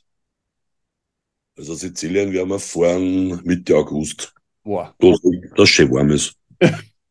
Alle Achtung. Also mir hat ja die 190 Kilometer um den Gardasee bei 38 Grad im Schatten gereicht. Das ist schon echt ein Brett. In Sizilien ist dann wahrscheinlich noch ein paar Grad wärmer dann tagsüber. Ich kenne das, also, wenn du das Visier beim Helm zumachen musst. Ja. Weil es unten so heiß aufgeht. Dann bist du, also, das merke ich dann auch bei meiner Frau oder so, mir selber ist es auch schon aufgefallen, wann das dann wirklich so heiß aufverbrennt. Und ja. Der Asphalt, der Strahlungswärme hat und du selbst bei 50, 60, 70 km/h nichts Kühlendes mehr ankriegst, ja. Dann machen wir meistens Visier zu. Okay. Ich glaube, sollte ich mal bis Sizilien runterkommen mit dem Roller, dann würde ich es versuchen, um Ostern rumzukriegen. Da ist es noch nicht ganz so heiß, ein bisschen grüner und tut noch nicht so weh. Ja, das hat auch ein bisschen mit dem zu tun, weil halt der Frühjahrsurlaub irgendwie mit der Schweiz verplant ist. Okay. Und ja, und für nächstes Jahr. Nächstes Jahr machen wir das, was wir jetzt schon ein paar Jahre vorgeschoben haben. Wir werden nächstes Jahr vom Donau, also ursprünglich wollten wir von Donau-Ursprung bis ans Schwarze Meer aus ersatzteiltechnischen Gründen. Und haben gesagt, ja, ich fahre ja den Ersatzteilen ja davon. Und durch das, dass der Kilometerstein 0 ja nicht im Schwarzwald ist, ja. sondern am Schwarzen Meer unten, fahren wir es von unten rauf. Also wir werden mit einer Spedition unsere Mobelt nach Bukarest bringen lassen. Wir werden von Bukarest dann nach Konstanza fahren, werden das Donaudelta dort nachfahren und werden dann, also wir versuchen dann neben der Donau rauf bis in Schwarzwald zu fahren. Ja. Schauen wir mal, wie weit das wir kommen. Ja. Das ist auch so, das sind dann so ungefähr so noch 2,5 Wochen mit ziemlich viel Kilometer. Ja, vielleicht bringen wir es auch zusammen, dass wir das mal vielleicht ein Begleitfahrzeug oder sowas Ähnliches zusammenbringen, weil natürlich die Community oder den Rumänien und Ungarn und ja, die sind halt ein bisschen dünn besät mit Vespa-Fahrern. Also so generell war man das in jedem Land der Welt. Na, der Welt nicht in Europa, sagen wir so. Da gibt es schon Sachen, da kann man was kaufen, wenn was kaputt wird. Ja. Sonst tut man sich das ja, man muss ja auch überlegen, was passiert, wenn mir da unten mein Roller verreckt oder so, was tue ich, wenn der im tiefsten Rumänien steht, ich meine, das ist ja dann auch, muss man ja alles im Kopf haben und belastet mich zwar bei der Planung nicht von so einer Reise, aber im Hinterkopf habe ich das immer, weil ja, irgendwas ist immer. Ja, das stimmt. Das stimmt. Das schließt so ein bisschen die Frage an, die ich zum Schluss immer noch so ein bisschen stelle, wenn du also welche Vespa würdest du gerne nochmal fahren? Oder ich habe ja jetzt im Gespräch, hat man ja gehört, du hast schon mal eine ACMA gehabt, du bist schon mal mit der GTS gefahren, du bist mit der GTR gefahren, du hast PXen, eine Smallframe, kommt nicht ins Haus. Gibt es irgendein Vespa-Modell oder hast du es vielleicht schon, was du schon immer haben wolltest oder was du gerne fahren würdest, auch länger? Ja, also die Roller, was ich jetzt alle daheim habe, die passen alle zu meinen Fahrverhalten. Ich habe jetzt einmal vor ein paar Monaten probiert, dass ich mir nach dem Wiedereinstieg meine PX 125 wiederfinde.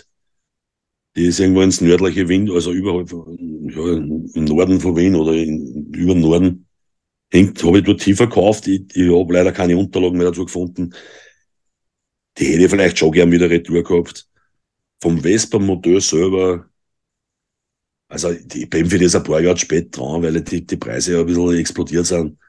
Also 200er Rallye hätte ich gern noch gehabt. Ja. Also da ist mir auch die Farbe ziemlich egal und ob die lackiert ist oder nicht. Natürlich hätte ich es gern dann im Originalzustand, was immer schwieriger wird. Und man kann natürlich jetzt da eBay Kleinanzeigen aufmachen und legt 12.000 hin und man hat auch nicht. Ja. So einer bin ich aber nicht. Also ich probiere natürlich auch immer billig zum Einkaufen.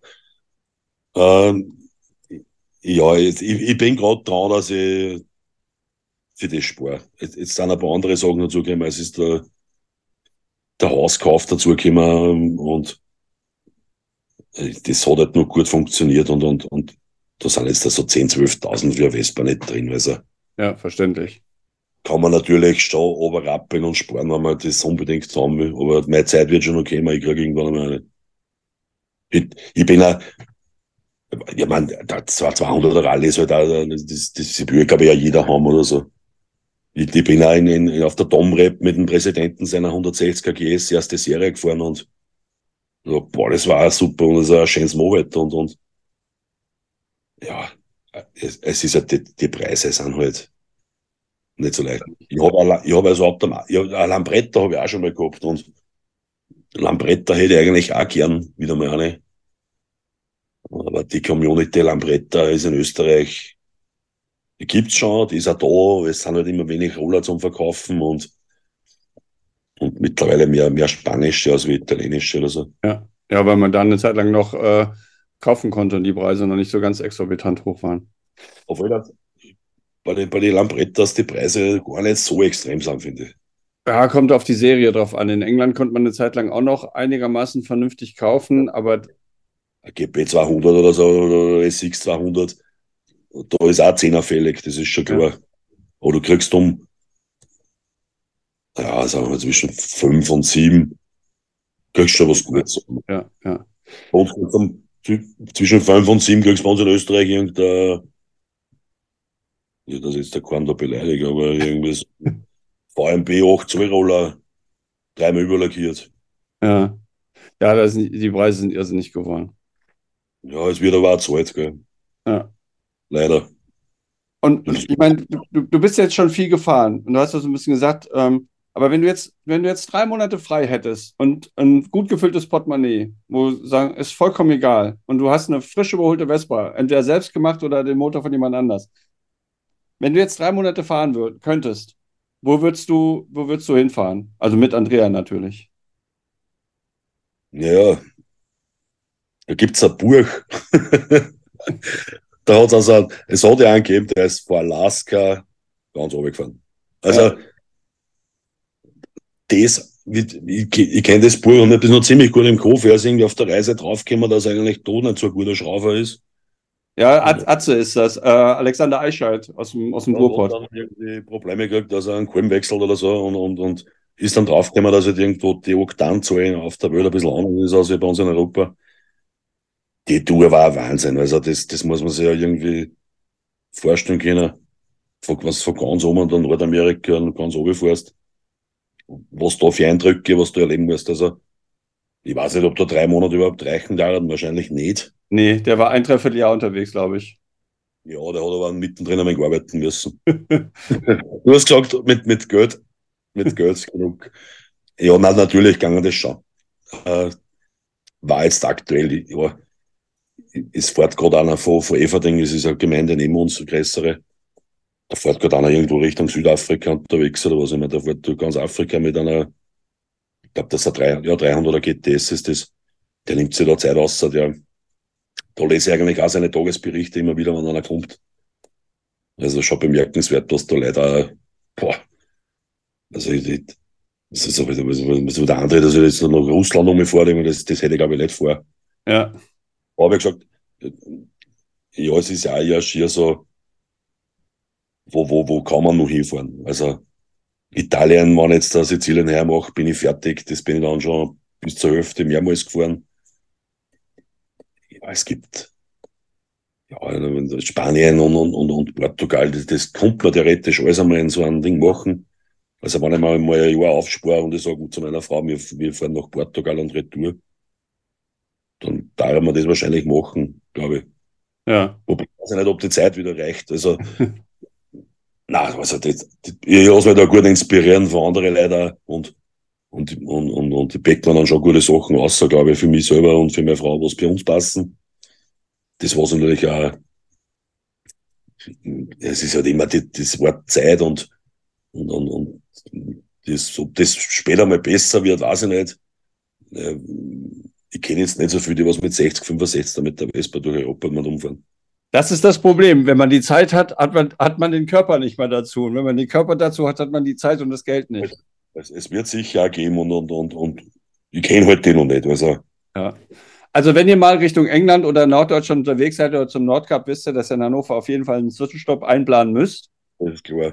Das ist klar. Nehme jetzt da gleich mal als Einladung an. Also, wir haben eine Zeit schon mal geredet drüber. Also, es habt wie viel 75 Jahre oder 70 Jahre für euch habt? 75 haben wir 2025. Ja, da werden wir sie dann sicher das nächste Mal auf jeden Fall sehen. Ja. Das habe ich meiner Frau schon gesagt, dass wir da hinfahren werden und ja, sie ist ja überall dabei. Also ist ja schnell überredet gewesen eigentlich. Packst du noch Roberto ein aus der Schweiz? Der muss auch noch nach Norddeutschland kommen. Ja, der kann einen Zwischenstopp bei mir machen. Ja. Zwar jetzt nicht, ist ein bisschen Umweg vielleicht, aber... Ganz zum Schluss noch was, einen Satz zu vervollständigen. Eine Vespa fahren ist toll, weil... Boah, das ist eine super kleine Frage. Was ist am Vespa-Fahren toll? Ja, natürlich ist es da schon. Also für mich ist ja das, weil ich kann das jede Schrauben von einer Vespa selber herrichten. Ich habe viel Zeit mit dem verbracht und auch viel Freizeit verbringe mit dem. Wie gesagt, das ist schon ein Lebensgefühl. Also das, der eine fährt halt GTS, der andere fährt Schalter. Mir persönlich ist es eigentlich egal, finde ich. Und das Hauptsache ist weggefahren. Ich bin aber so viel auf der Straße und ich fahre gerne Autobahnen nicht. Mir ist das ja zu gefährlich. Ich bin schon, wir fahren schon hier und da mal eine Stadt außen um auf der Autobahn, aber das passiert schon meistens auf einer Landstraße. Und ich habe vorher super Navi.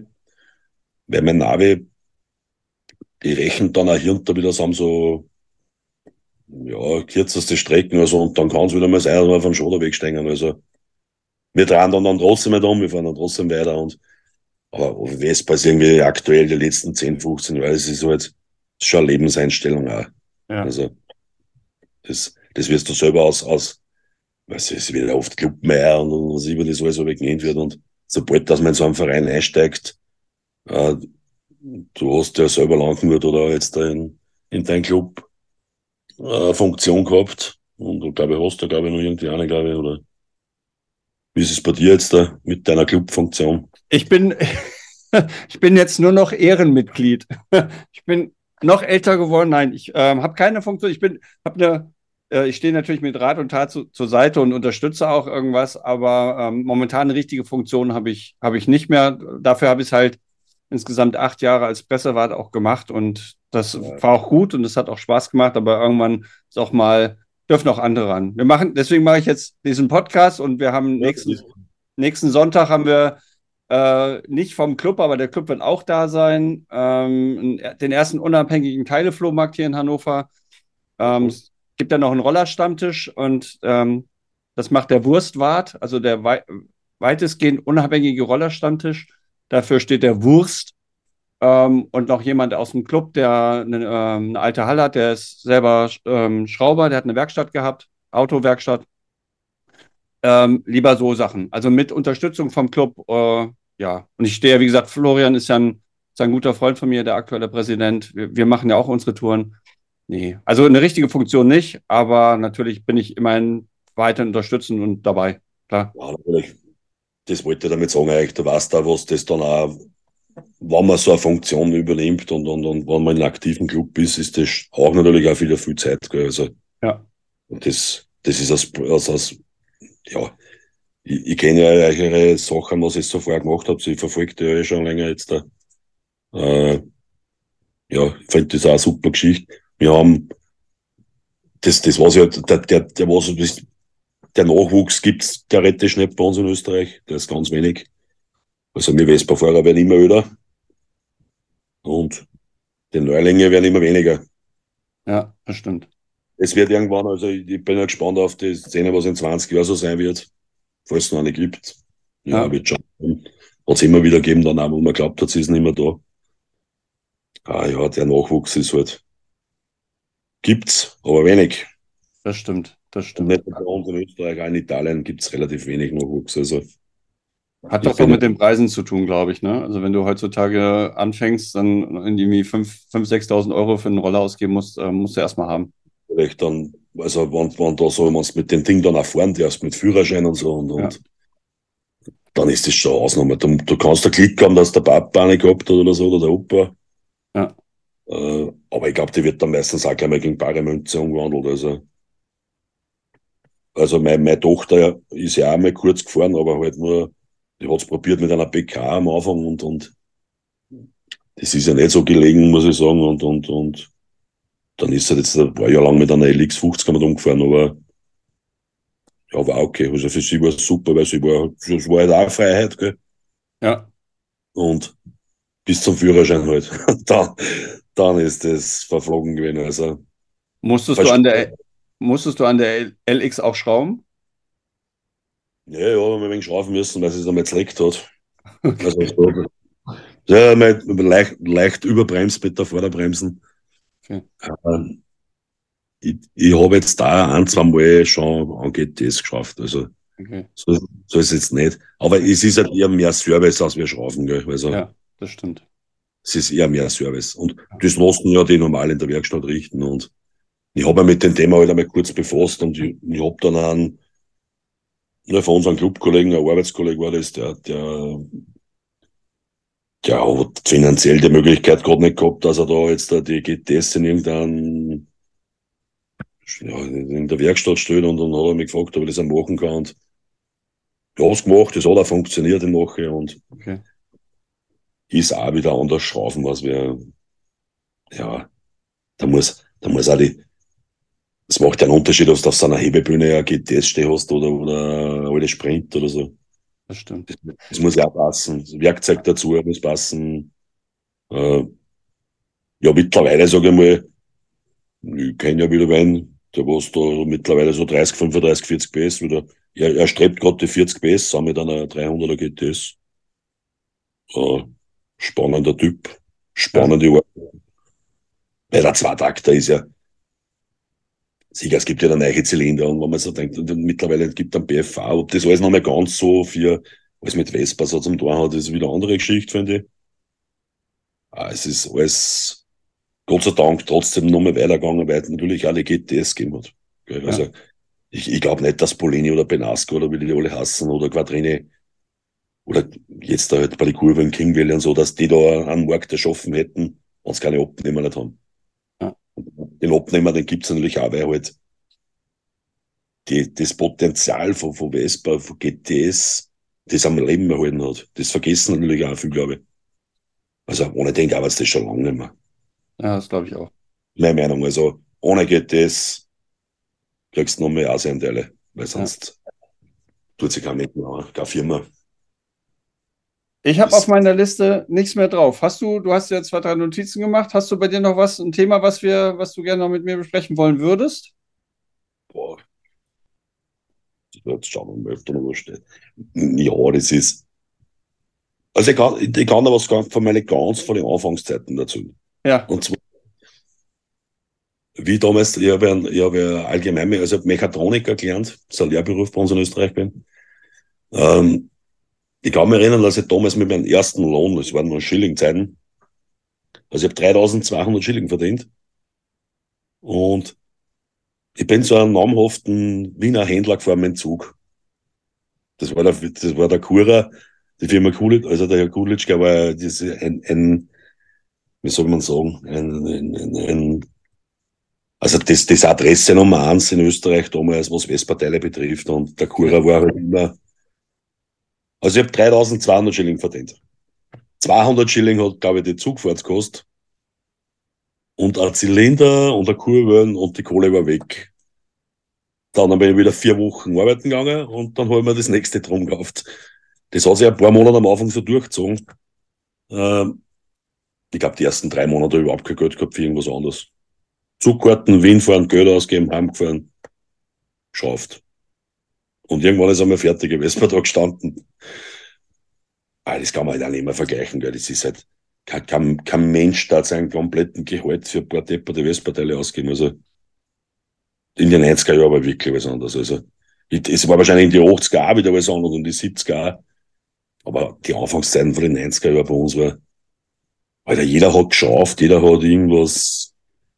Das war ja abnormal. Also mittlerweile, jetzt baut man sich einen gescheiten Motor, den fährt man dann ein paar Jahre und oder nur länger sogar teilweise. Also na, das waren auch schöne Zeiten, können wir es mal sagen. Also, aber natürlich, ja, das will ja keiner jeden bei jeder Ausfahrt unter Mobelt legen. Also darum glaube ich, fahren einige dann auch schon mit der GTS fort. Also ja, vor allem gibt es keinen Schilling mehr und man kann die Sachen bestellen, man muss nicht mehr mit dem Zug irgendwo hin und her fahren.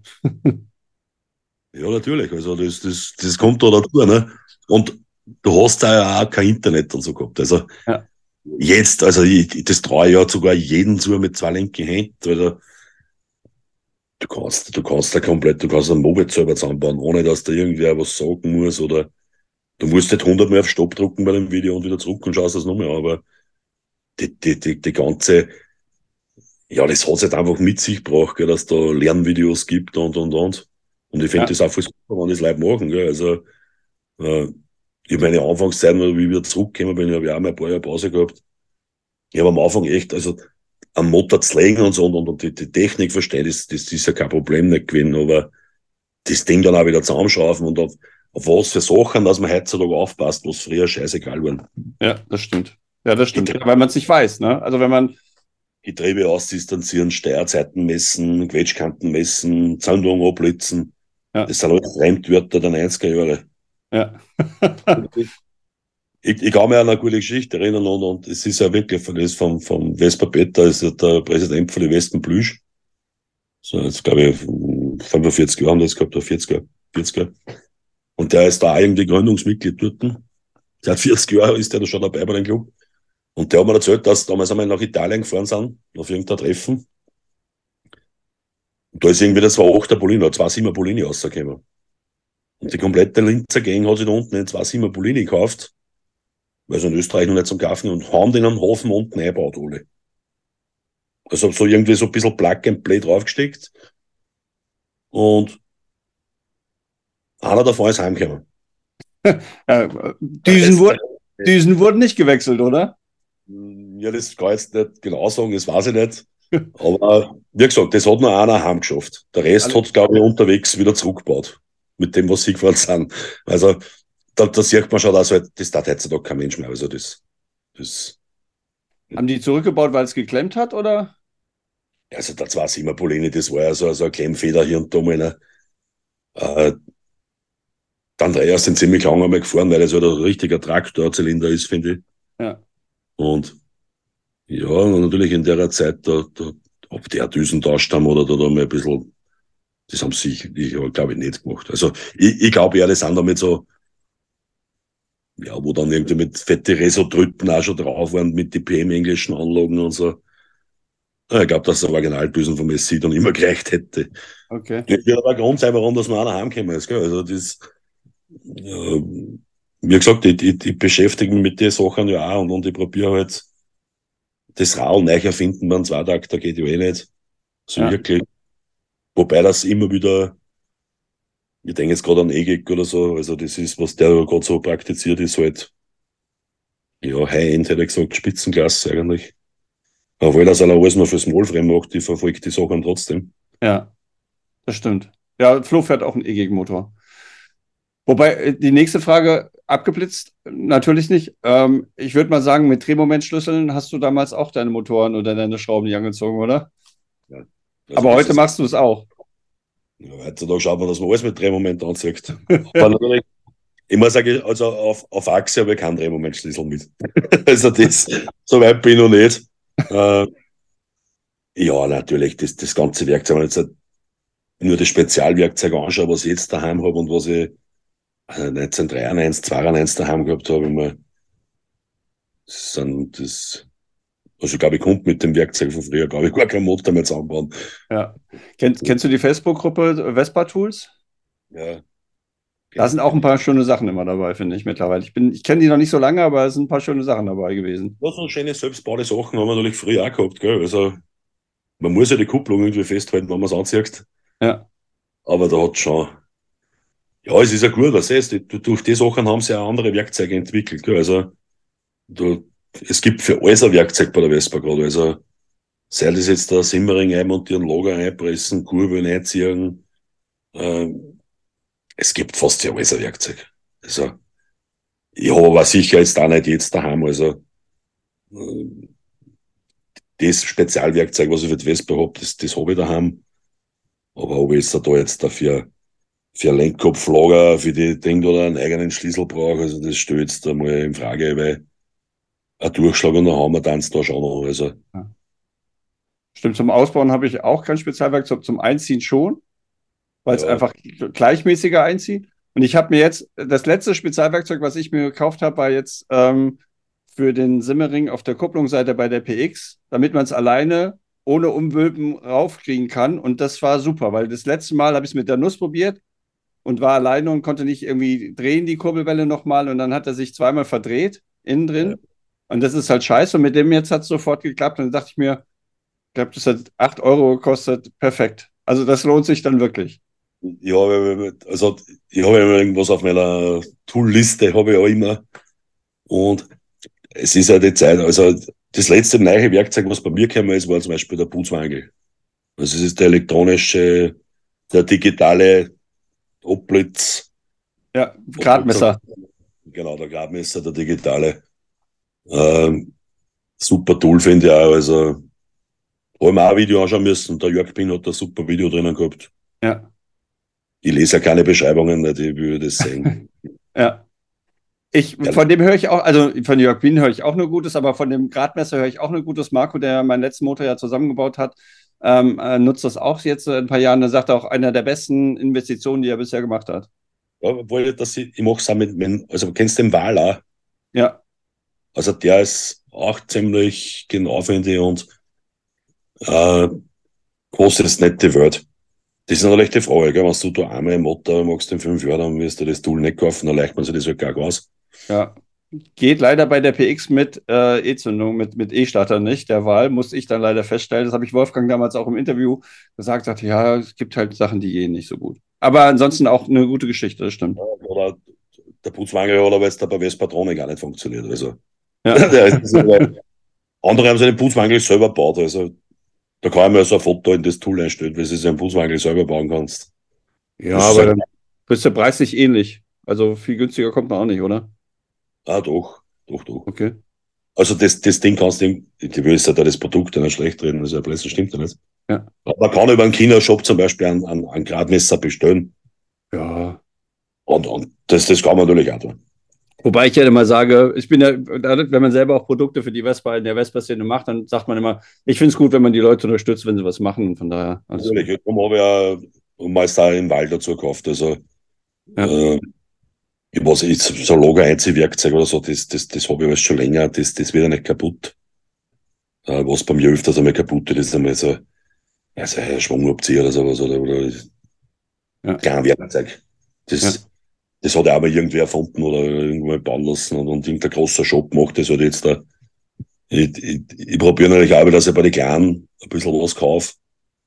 Ja, ich spiele gar mal Gedanken, dass ich mir von Bosch einen Bosch Performance einen Auspuff kaufe. Ja, sind natürlich ums Doppelte teurer als wie bei SIP oder so zum Beispiel oder bei Putosenk, also egal was der Shop das ist. Ja. Ist natürlich auch noch eine kleine Firma in Anfang, hat auch noch seine baut super Auspuffanlagen, aber man muss auch wegen bei der Qualität ein bisschen aufpassen. Also, ja. Ich habe schon von England Auspuffanlagen gekriegt, da der was den geschweißt hat, der hat nie ein Schweißzeugnis oder einen Kurs gehabt. Du hast das Schweißen hat neben dem, was sein sollte, und die Qualität lässt halt auch überall nach ein bisschen. Und ja, das muss man halt mit anwägen, dass man speziell Leiteile oft ein bisschen nacharbeiten muss. Mittlerweile ist es leider so. Ja, cool. Ich hoffe, die Zeit war für dich genauso kurzweilig wie für mich. Super, ja, voll schnell vergangen. Ja, wirklich schnell vergangen. Ja. Kaum hat man sich warm gehört, zack, da sind sie auch schon wieder vorbei, die Blechgedanken mit der Episode 15. Ich hoffe, ihr habt alles soweit verstanden. Ich gebe zu, Österreichisch, Schweizerdeutsch oder Schweizerdeutsch sind manchmal mit besonderen Vokabeln versehen, wie das auch in Norddeutschland oder aber auch in Süddeutschland der Fall ist. Aber die ganze Vespa-Szene ist halt weit verbreitet über die einzelnen Bereiche. Und ich fand das ganz toll, dass Martin die Zeit gefunden hat. Es war ein total schönes Gespräch. Und ich freue mich schon auf das nächste Treffen, was wir wieder in Person haben. Ich habe übrigens auch schon was gesammelt für die Tombola, die im Dezember wieder startet. Da, wie ihr gehört habt, ja Martin auch so ein bisschen auf der PX-Porno 80er Jahre Variante unterwegs ist. Ich habe bei mir beim Aufräumen für den Flohmarkt noch ein paar Blinkergitter gefunden für vorne und für hinten. Und das Ganze werde ich noch mit einem Poster ergänzen und das werde ich dann für Martin und die Tombola zur Verfügung stellen. Für die nächste Episode werde ich mal wieder was Neues machen. Wer hätte es gedacht? Und zwar ist Dirk, Heiko und Inja bei mir zu Gast. Die kommen auf dem Weg nach Süden bei Hannover vorbei. Sie kommen ja gebürtig aus Celle. Dirk und Heike sind auch im Vespa Club Celle. Die Homebase ist mittlerweile aber seit Jahren auch Lübeck. Dort ist Dirk natürlich auch unterwegs, fährt auch zu den Kielern oder zu den Hamburgern. Und das Besondere ist, es ist eine Vespa-Familie. Das heißt, es fahren mehrere Roller, unter anderem auch Inja. Inja ist selber auch schon Rennen mitgefahren bei der Blechrollermeisterschaft. Ich will ein bisschen mal herausfinden, wie da so in einer Vespa-Familie das Ganze abläuft. Wer schraubt, wer fährt, wie fährt man, wie macht man das mit den einzelnen Treffen. Ich bin schon ganz gespannt. Ganz kurz noch in eigener Sache. Am 20. Mai findet wieder Meet You Halfway statt. Das ist ja eine Veranstaltung, die wir vor ein paar Jahren zusammen mit den Bremer Vespa-Freunden und dem Vespa Club Wolfsburg ins Leben gerufen haben. Wir hoffen, dass das Wetter gut ist. Diesmal ist das Ziel Soltau. Liegt halt sozusagen in der Mitte von uns dreien. Da bin ich schon gespannt. Und noch ein ganz kleines Dankeschön am Rande. Der eine oder andere hat es vielleicht mitbekommen. Das hat mit dem Blechgedanken nichts zu tun. Aber Carsten und Ralf, der Wurstwart hier in Hannover, wir haben uns letztes Jahr zusammengesetzt und haben einfach mal rumgesponnen, wie es wäre, einen Flohmarkt zu machen in Hannover. Das haben wir durchgeführt. Das war jetzt im April. Ich sage nochmal ganz herzlich Dankeschön an die Anreisenden. Es waren Vespa-Fahrende aus Berlin, Hamburg, Oldenburg, Wafled und natürlich auch aus Hannover da. Es hat total viel Spaß gemacht. Das Wetter hätte besser sein können, aber es sieht gut aus, dass wir auch in 2024 Flohmarkt 2.0 machen. Und dann gibt es nicht nur super leckeren Kuchen, sondern wahrscheinlich auch ein bisschen Grillgut, vegetarisch und Fleisch vom Grill. Und wir hoffen, dass dann das Wetter besser ist. Wir werden rechtzeitig bekannt geben, wann man sich anmelden kann für einen Standplatz. Ich sage Dankeschön, Dankeschön, Dankeschön. Genießt die Saison, der Mai ist da, die Bäume schlagen aus. Es ist einfach wieder herrlich zu fahren und es wird jeden Tag ein bisschen länger hell und vor allen Dingen ein bisschen wärmer. Bleibt gesund, fahrt vorsichtig, schraubt ausreichend, aber nicht zu viel. Wir sehen uns auf der Straße. Ganz liebe Grüße gehen raus an Veit vom Old Style Magazin. Bis dahin, zum 1. Juni, euer Guntram.